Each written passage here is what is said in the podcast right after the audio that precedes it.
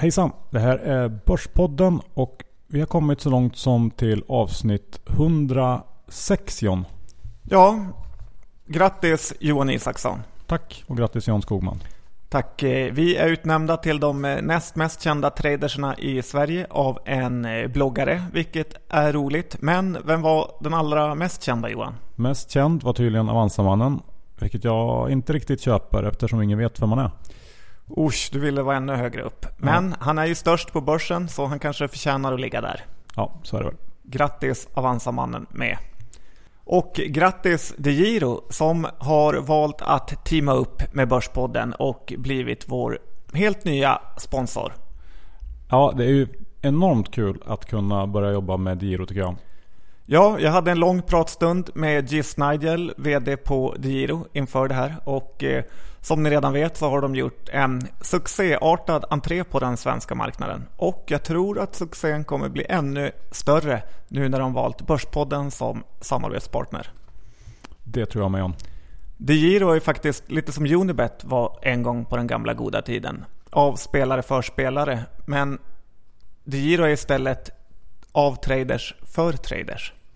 Ja, för visst är det så att grundarna är gamla traders? Ja, exakt så är det och det tycker jag märks när man tittar på hemsidan och eh, deras utbud. De har såklart fixat så man kan ha ISK. Men varför ska man mer välja Diro? Förutom att det är sinnessjukt lågt courtage.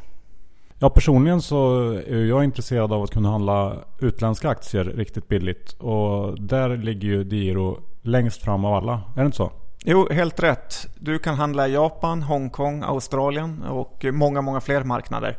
Vilket är väldigt spännande och som sagt till väldigt, väldigt lågt eh, courtage. Man kan också blanka mindre bolag eh, som man inte kan blanka på de andra som man inte kan blanka hos de andra aktörerna.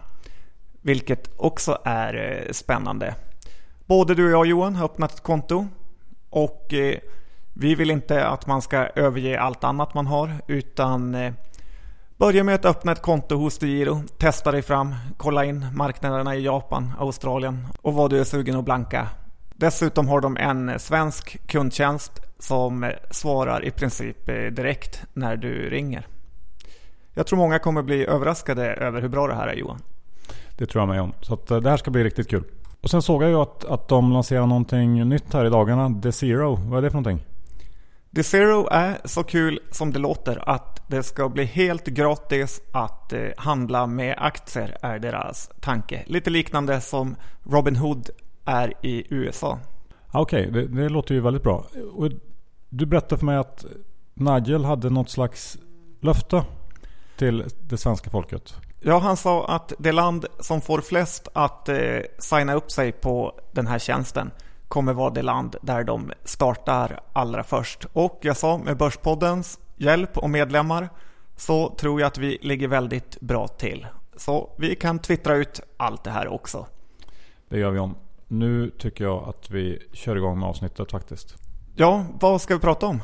Ja John, det blir en hel del spelbolag. Det blir lite indexsnack och ja, lite av det senaste helt enkelt. Låter mycket bra. Let's go!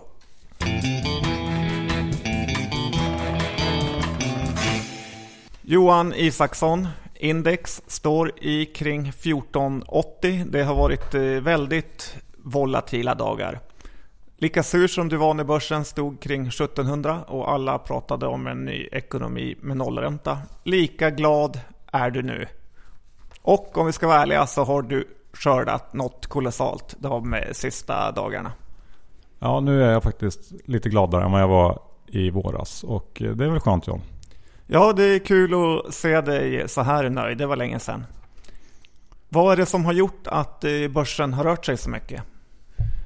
Ja, vi behöver inte gå in jättedjupt på det idag tycker jag för att det skrivs väldigt mycket i tidningarna om eh, Kina som ju är det som är på tapeten just nu. Och såklart Feds räntehöjning om den ska komma eller inte här i höst. Det är väl också ett liksom, orosmoment för investerarna. Ehm, och jag tycker också att man kan kanske konstatera att de här studsarna, uppstudsarna på slutet har varit eh, lite mindre kraftiga än vad vi har sett tidigare. Och det är på något sätt ett, ett första tecken på att vi kanske ska lite djupare ner. För att um, i takt med att fler och fler förlorar pengar eller ligger back på positioner så, så föder det nedgången av sig själv så att säga. Nedgång föder ju nedgång. Precis som att uppgång föder uppgång. Jag tycker ju personligen lite att börsen är patetisk och uppvisar ännu en gång sitt enormt eh, säsongsmönster som den alltid gör. Och jag gör som Micke Syding och börjar förbereda mig för ett så kallat julenisserally som jag hoppas tar fart i november-december. Ja, men det, det kan nog uh, faktiskt vara aktuellt att titta på det. För att uh, vi är fortfarande kvar i den här säsongsmässigt väldigt svaga perioden. Uh, och lägg då till oron och svagheten i börsen så är det nog lite för tidigt att börja fyndköpa tror jag med. Tittar man på S&P 500 som handlas i kring 1900 så har någon räknat ut att indexet där tjänar ungefär 100 dollar per aktie, vilket är kul och då är det bara ett lätt sätt att räkna P19 på det. Vad säger du mer om USA Johan? Ja, jag har faktiskt eh, kollat lite på de stora hedgefondstjärnorna i USA sista veckan och hur de har klarat turbulensen på slutet. Jag antar att det har gått väldigt bra för dem? Ja, det är väl lite blandad kompott skulle man kunna säga. Om vi tar och tittar på David Einhorn som vi ju träffade i New York i våras. Som eh, har en fond som heter Greenlight. Den är ner 14% i år och det är ju inte riktigt det man kanske förväntar sig av en hedgefond. Nej, verkligen inte. När det ska gå ner ska väl de nästan tjäna pengar. Ja, man vill ju i alla fall att de ska ha någon typ av hedge som namnet antyder tycker jag. Um, och vi såg ju Bill Ackman och eh, hans jättebett i eh, Valiant som han berättade om på Irason-konferensen. Eh, där han tog 20-25% av hela sin portfölj och stoppade in i ett bolag. Den typen av bett blir ju väldigt risky när det blir turbulent på marknaden. Eh, man kanske får lite uttag ur fonder och man ska försöka sälja av. Det, det kan eh, skapa konstiga rörelser. En fond som däremot gjort skäl för namnet hedgefond det är Universa. Som drivs av Mark Spitznagel. Det är en ehm, kille som bland annat har skrivit eh, ett par böcker. Varav en jag har läst, Dow of Capital. Som jag tycker är väldigt intressant. Han jobbar med en så kallad tail hedge strategi. Som går ut på att man köper kraschoptioner som skydd. För att skydda mot eh, den här typen av eh, liksom oväntade och osannolika händelser. Han köper en liten, liten del av portföljen med sådana här optioner. Vilket ger rejäl utväxling om det väl händer någonting extremt oväntat som eh, man kan säga att det kanske har gjort på slutet. Eh, Hans fond Universa gjorde enligt uppgifter ungefär 20% eh, under Black Monday här senast förra veckan. Vilket ju är fantastiskt. Och jag tycker att den här strategin som han har är ganska intressant i tider som dessa. När vi har extremt stora stimulanser från centralbanker och man vet inte riktigt hur det här kommer att påverka. Eh, det är ju ett sätt att kanske känna sig lite mer komfortabel med de aktier man har och veta att man har en liten försäkring också i bakgrunden. Så att eh, ja, det kan vara någonting att titta vidare på för de som är intresserade. En annan grej jag tittat på i USA John, det är startup-sektorn som är fortsatt het. Eh, men jag tycker att det på sina håll och kanter har gått lite väl långt. Få höra. Det finns ett bolag som heter WeWork. De är värderade till 10 miljarder dollar. Och de sysslar egentligen med eh, kontorshotell kan man säga. Fast i lite häftigare och hipstrigare förpackning. Bolaget omsatte 75 miljoner dollar förra året, tjänar 4 eh, och räknar med att kunna tjäna 1 miljard dollar 2018. Eh, en ganska saftig prognos kan man tycka. Nästan i Cassandra Oil-klass faktiskt. Ja, jag tänkte just det också. Tittar man på, på hur det här bolaget ser ut så känns det ju väldigt, väldigt eh, tveksamt. Och jag förstår faktiskt inte hur man lyckas få investerare att stoppa in pengar i den här typen av bolag. Eh, väldigt eh, märkligt. Bland annat så räknar de med att de ska få gå från 16 000 eh, kunder till 260 000. Det är ju minst sagt optimistiska siffror. Tittar man på Facebook Johan så var det första gången en miljard människor hade loggat in på samma dag och det är ju rätt eh, sinnessjukt. Och kan man inte tjäna pengar på att ha en sån här plattform då kommer man nog aldrig kunna tjäna pengar. Jag tänker att Mark Zuckerberg kanske kommer gå till historien som en av de smartaste människorna någonsin. Och sen hade vi det här med Rule 48 igen Johan som var i tisdags i USA. Ja, att man market makers går bort när det blir för eh, volatilt. Ja, precis. Och det fick mig att tänka på hur bra alla market makers och eh, likviditetsgaranter har det här i Sverige. Jag tycker det är ganska ofta man ser att eh, de går bort i sina eh, derivat och instrument eh, där de egentligen ska stå uppe men försvinner för att eh, på lite godtyckliga skäl. Så det kanske hade varit bra om börsen tittar till dem lite noggrannare.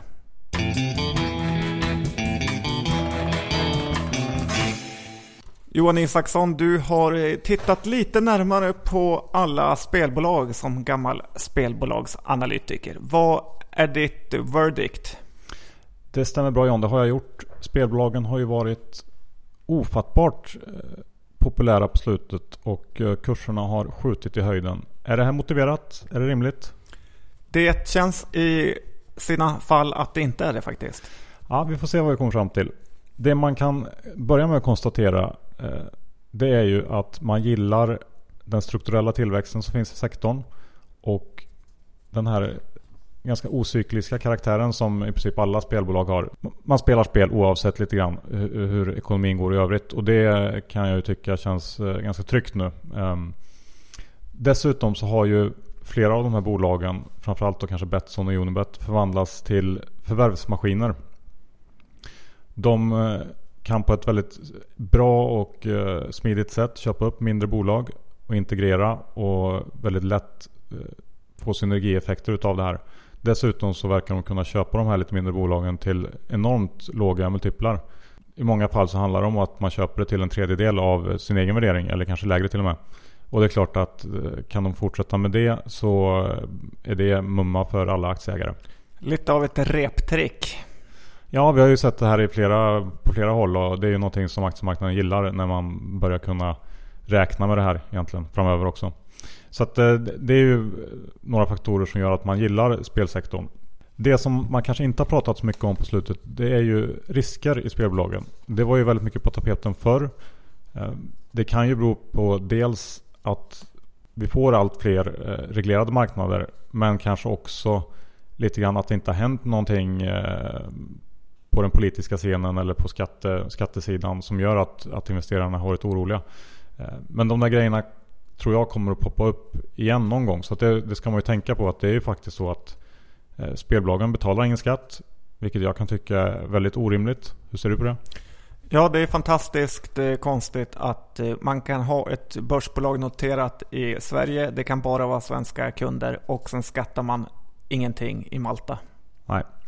Och i, då, i takt med att multiplarna faktiskt har kommit upp till ganska höga nivåer nu så skulle man justera och lägga på någon slags schablonskatt så ja, det där ska man nog tänka lite på. Men det var de stora dragen. Om vi tittar på bolagen i sig så har vi Unibet. Det har ju varit mitt favoritbolag i sektorn kan man säga. Eh, handlas nu till kring P25 kanske i år och går det bra nästa år så sjunker det väl till 18-19 P-talet alltså. Eh, direktavkastningen kring 3,5% ungefär det har gått lite snabbt uppåt tycker jag. För några år sedan så kunde man ju köpa egentligen alla spelbolag för runt ja, men P10, 12 kanske. Eh, och ja, nu har de verkligen värderats upp. Så att eh, det är ett bolag som är på min lista men det är ganska långt ifrån köpnivåer skulle jag säga. Hur ser det ut på för Betsson då? Betsson lite billigare. P20 i år, kanske 16 nästa år. Ungefär samma direktavkastning. Eh, jag gillar inte riktigt att Betsson fortfarande har en alltför stor del av sina intäkter ifrån marknader som inte är reglerade. Där har ju Unibet ett, ett stort övertag eh, mot Betsson. Och jag skulle tro att det är en, en stor orsak till värderingsskillnaden mot eh, Unibet. Hur ser de här uppstickarna ut då? Vi pratar Evolution Gaming kanske främst som kom med en kanonrapport eh, häromdagarna. Ja, ska man prata om Evolution så får man nästan börja med Net Entertainment som är i samma sektor och som alltså håller på med mjukvara till de här operatörerna och spelsajterna. Net Entertainment har ju haft en fantastisk resa på börsen i flera år. Värderingen är nu uppe i P45 i år. Kanske sjunker till 40 eller något sånt nästa år. Billigt. Nej det är ju faktiskt inte det. Jag har sagt det förut och jag tycker fortfarande i grund och botten att det är börsens bästa bolag. Men någonstans så måste man titta på prislappen också. Det går inte bara att köpa rakt av. Nu senast, för någon dag sedan, om det var igår, så kom, sålde VD av lite, lite aktier. För att köpa fastigheter, hävdade han. Jag tycker att man kan vara ganska öppen med att säga att man, man när en aktie är så pass högt värderad så får man faktiskt sälja aktier. Bara för att det är dyrt. Smält av dig Johan. Men hur ser det ut för Evolution då? Ja, man får ju ha lite Nettans värdering i bakhuvudet. För att många har använt den när man eh, tittar på Evolution och menat att eh, rabatten mot Net Entertainment är för hög. Men jag undrar verkligen om det är så man ska se på det här. Jag tror snarare att det är Net Entertainment som är lite för högt värderad och eh, Evolution Gaming har åkt med upp av bara farten. Nu kom de visserligen med en grym rapport här i veckan. Och det här bolaget ser väldigt fint ut. jag, är absolut intresserad av att köpa det här men inte på P40 som de handlas på i år. Eh, det är för dyrt och man ska också komma ihåg att Evolution har en hyfsat kort historik. Eh, jag tycker det är väldigt aggressivt att eh, på så kort tid värdera upp bolaget till de här multiplarna. Så att jag skulle nog vänta och se lite grann och gissar att det kommer in kommer komma betydligt bättre möjligheter att köpa in den här aktien. Om vi tittar på de små uppstickarna då Johan, Mr Green, Cherry med mera. Vad säger du om dem? Ja, Mr Green har vi pratat om då och då i podden. Eh, de här skatteproblemen man har i Österrike tynger ju. Eh, och det har ju varit en del insidersälj. Jag är tveksam. Ehm, ska jag köpa en speloperatör så väljer jag någon av de stora. Speciellt med tanke på att de eh, har börjat komma in i det här förvärvsracet också som som jag tror eh, Mr Green får svårt att hänga med i. Så att eh, nej tack säger jag där. Cherry är ju också lite på tapeten nu eftersom de har sitt eh, dotterbolag Yggdrasil. Som ju också är en utvecklare av spelmjukvara. Det här tror jag är ett till exempel på ett bolag som försöker rida på framgångsvågen som Net Entertainment har skapat inom just den här mjukvarudelen av spelbranschen. Det finns bara ett Net Entertainment. Ska man komma ihåg. Och jag tror att förväntningarna på alla andra i sektorn är för höga. Eller blir liksom lite för höga. När man tittar på hur bra det har gått för Nettan. Det, det är inte så enkelt. Och jag, ja, jag skulle vara försiktig där också faktiskt. Bra Johan, det var ju en väldigt fin genomgång. Ja, sammanfattningsvis kan man väl säga att många fina bolag. Men lite för högt värderat just nu för oss. Men har de på listan vid en eventuellt större nedgång, då är det köpvärt. Vad har du tittat på John? Ja Johan, jag har tittat lite på ett bolag som ska göra nyemission igen. Just det, du verkar nästan lite upprörd när du pratade om det här förut. Ja, det bolaget jag pratar om är Saniona som är något typ av biotechbolag. Jag börjar få en väldigt dålig känsla kring det här bolaget. Det är två danska artister som åker land och rike runt i Sverige och samlar pengar. De skulle vara så kostnadseffektiva och eh, har nu istället blivit en eh, pen, pengabränna-maskin som svenska småsparare ska betala. Självklart ska garanterna ha sin del också. Och det börjar lukta väldigt mycket bioinvent Johan. Aj då. Det låter inte bra. Ett litet varningens finger helt enkelt. Ja, det är fina avtal på pappret, men i själva verket är det eh, storbolagen som har lagt ut lite småförsäkringar överallt. Och sen kan folk skriva på Börssnack eh, hur mycket som helst att det här är ett nytt eh, Novo Nordisk. Men vad jag vet så behövde ledningen i Novo Nordisk inte åka till Folkets hus i Piteå för att samla pengar. Det behövde de nog inte John. Bra. Har du tittat på något mer? Ja, jag har tittat på Midsona som nu äntligen har rott eh, hem sitt förvärv och nyemissionen är klar. Så där har jag köpt en liten stek för att eh, se om det här kan utvecklas till något roligt. Ja, jag tycker att eh, deras Friggs riskakor är faktiskt riktigt bra så att kanske, de kanske har något där. Ja, det får vi se.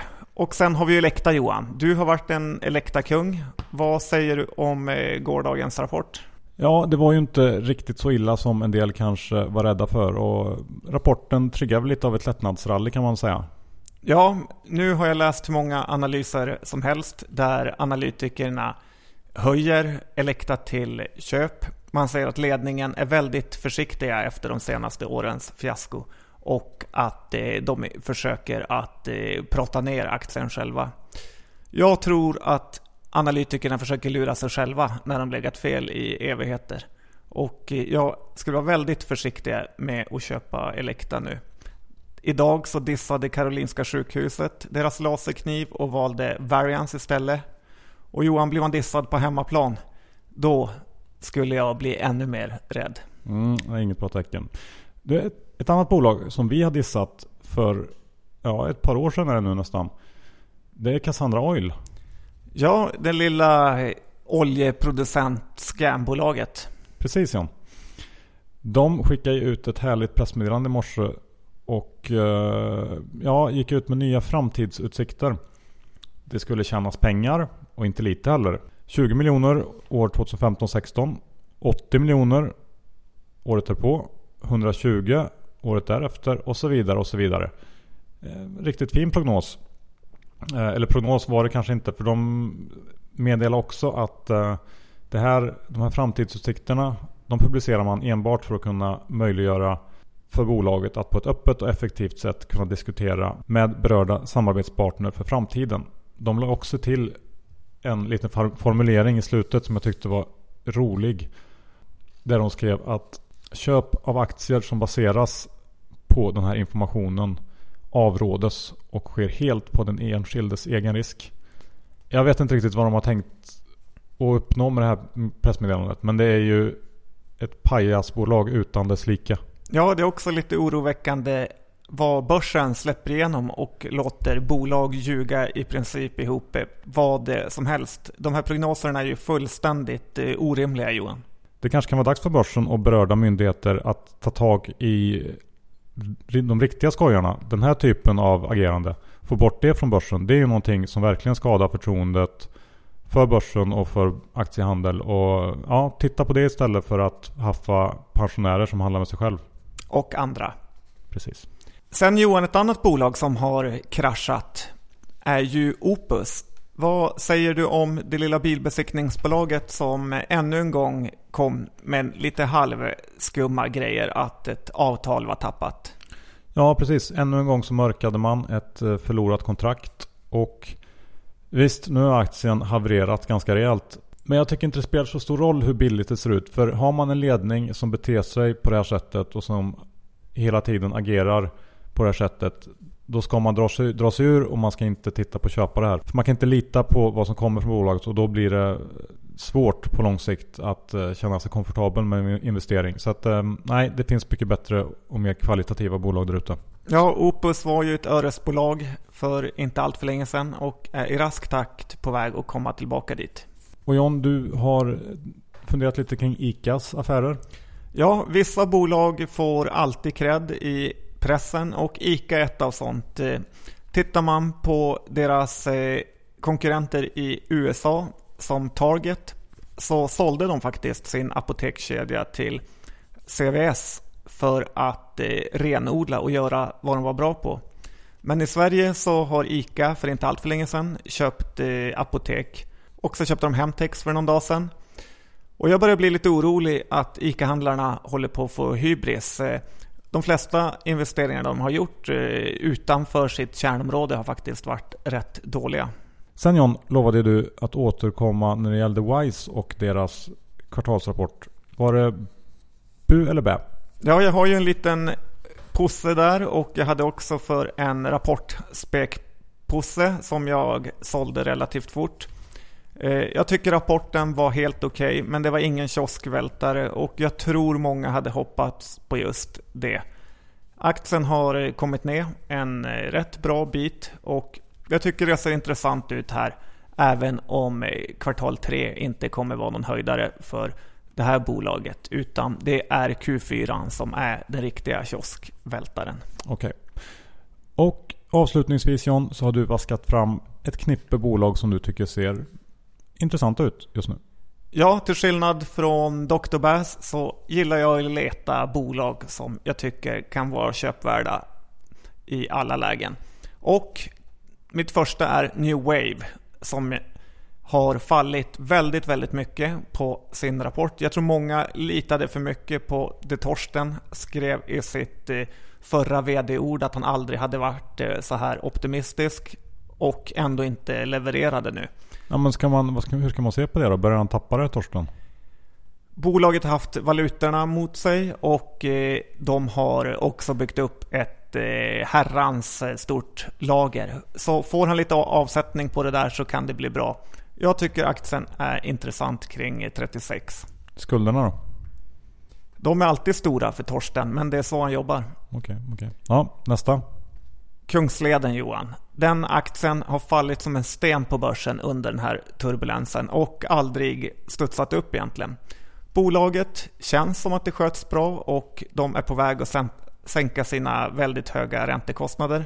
Så jag tror att det här bolaget är något man ska ha. Ett köpvärt fastighetsbolag helt enkelt. Och slutligen Johan, så tycker jag att man kanske ska intressera sig lite för preffarna igen. Vi har under en lång tid sagt att preffarna varit eh, övervärderade, men nu har de börjat komma ner ganska ordentligt. Och eh, visst, räntan kanske ska börja höjas lite, men du får fortfarande väldigt bra avkastning på dina preferensaktier. Så bli inte rädd när alla andra blir det, utan våga plocka in lite högkvalitativa papper.